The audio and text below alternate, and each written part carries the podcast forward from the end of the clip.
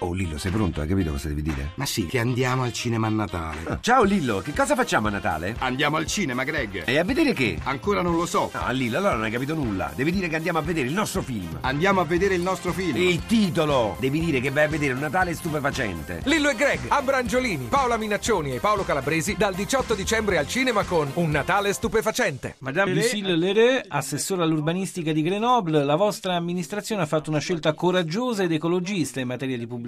Di che cosa si tratta? Per prima cosa abbiamo deciso di non rinnovare il contratto con la società che gestiva l'affissione e gli spazi pubblicitari sulle strade di Grenoble. Abbiamo inoltre modificato il regolamento comunale vietando i pannelli di grandi dimensioni e i mega schermi luminosi, così da ridurre sensibilmente l'impatto della pubblicità negli spazi urbani.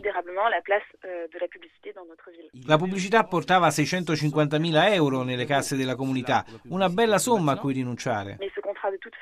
Il contratto è raggiunto alla sua naturale conclusione e le prospettive di rinnovo avrebbero realisticamente fruttato alle casse municipali 150.000 euro, pari allo 0,04% del bilancio della città di Grenoble, che è di 330 milioni di euro. Come sarà gestita in futuro la pubblicità a Grenoble?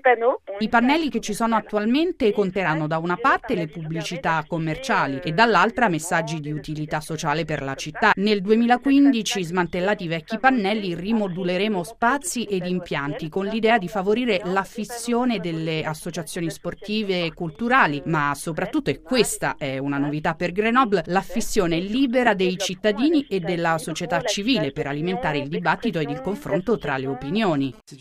È una rivoluzione culturale. I grandi pannelli pubblicitari rispondono ad una concezione urbanistica legata alle città degli anni 60-70, figlie del boom consumistico e dominate dai centri commerciali, dalle auto, dai negozi. Oggi la tendenza è quella di una dimensione più umana delle città, che si riavvicinano ai propri abitanti.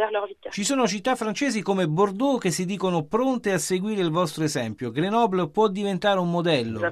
Abbiamo ricevuto centinaia di mail, ci hanno scritto anche dal Belgio e dalla città di Praga. Contatti con città o media italiani? Voi siete stati i primi a chiamarci.